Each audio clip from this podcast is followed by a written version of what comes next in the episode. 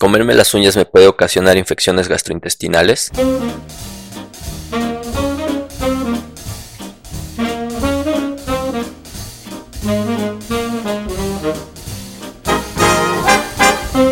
Bienvenidos al podcast de Esmi Gastro. Soy el doctor Norberto Chávez, gastroenterólogo y hepatólogo. Gracias por escuchar esta nueva emisión. En cada capítulo encontrarán respuestas reales a sus dudas en salud digestiva. Bienvenidos. Bueno, en esta ocasión probablemente no sea algo tan mito, por varios motivos. Yo creo que lo primero que hay que entender es algo bien importante. Yo creo que es de las cosas más importantes que vienen relacionadas con este tema. La verdad es que esto, a pesar de que no era un mito y que no suena algo como tan atractivo, o sea, mordernos las uñas no es algo tan atractivo, pero la onicofagia o el comernos las uñas, creo que sí trae problemas desde el punto de vista digestivo, por un lado, pero por otro lado va a sacar a la mesa algo que es súper importante que requiere hablarlo de manera detallada y es algo tan básico y elemental y algo que pues para muchos nos parecería normal, pero es el lavado de manos. Esto lo comento desde dos perspectivas. Desde la perspectiva del día a día, es decir, de nosotros en nuestro hogar, en nuestra oficina, en nuestras actividades sociales, etc.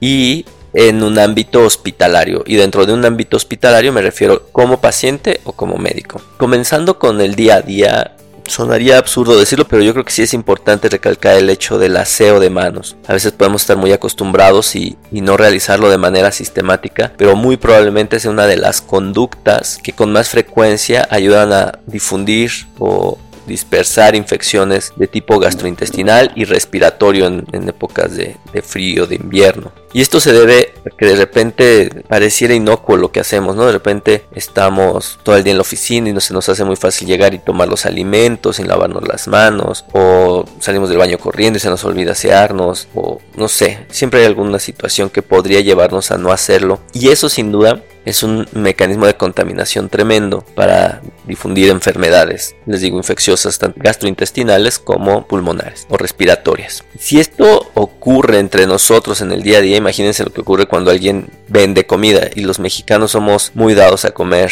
en la calle y ahí sí ya las reglas se rompen por completo y bueno, pues es todo un problema, ¿no? Que ya, ya conocemos. Es por eso que el consultorio está lleno de pacientes que tienen problemas diarreicos agudos. Pero está por otro lado el caso en el hospital y creo que es, o en las instituciones de salud en general, ¿eh? no tendría que ser un hospital, puede ser una clínica de atención, no necesariamente en pacientes hospitalizados o en sitios donde se hospitaliza pacientes, en cualquier institución de salud ambulatoria u hospitalaria. El lavado de manos es algo indispensable, es algo que se tendría que hacer antes de entrar a la habitación del paciente, saliendo de la habitación del paciente, lo tienen que hacer la enfermera, lo tiene que hacer el médico, lo tiene que hacer el personal de intendencia, lo tienen que hacer los familiares, todos lo tienen que hacer porque el problema que tenemos aquí es que el hospital naturalmente es un sitio que va a almacenar bacterias y almacena bacterias muy resistentes. Entonces, de repente llegamos, tocamos el timbre para el elevador o los pasamanos para subir las escaleras y esto ya lleva todas las bacterias de un montón de pacientes y las vamos acarreando a los distintos lugares por donde vamos pasando. Por lo que, pues les pido que si están en un hospital, los médicos, cualquier persona que se encuentre dentro del hospital, incluyendo familiares, eh, se realicen en un aseo adecuado de manos siempre. Si entran cinco veces a la habitación porque salieron a preguntar algo, a comprar algo y regresan, etcétera, siempre que entren se lavan las manos, siempre que salen se lavan las manos. Suena súper absurdo, pero es una de las medidas más útiles para evitar infecciones graves en sus pacientes y en sus seres queridos que se encuentran en un hospital. Pero ya, llegando al punto de las uñas y si nos puede hacer daño, todo lo anterior fue un preámbulo para decir que si de manera normal nuestras palmas, nuestras yemas pueden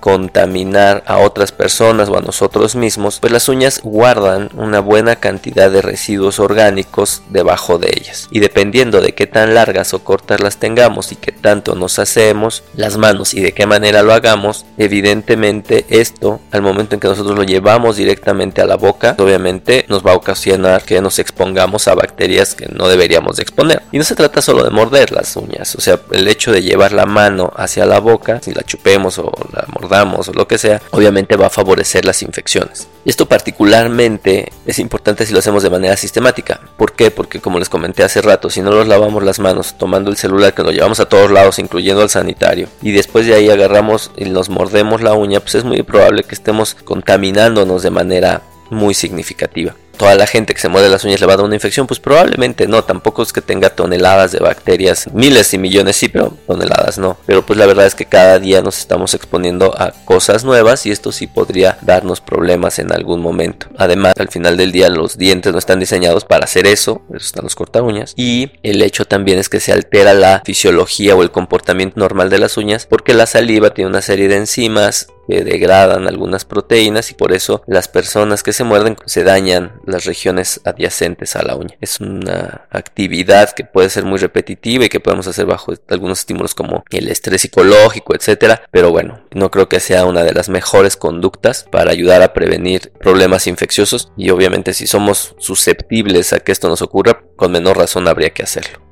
Espero que hayas disfrutado esta emisión.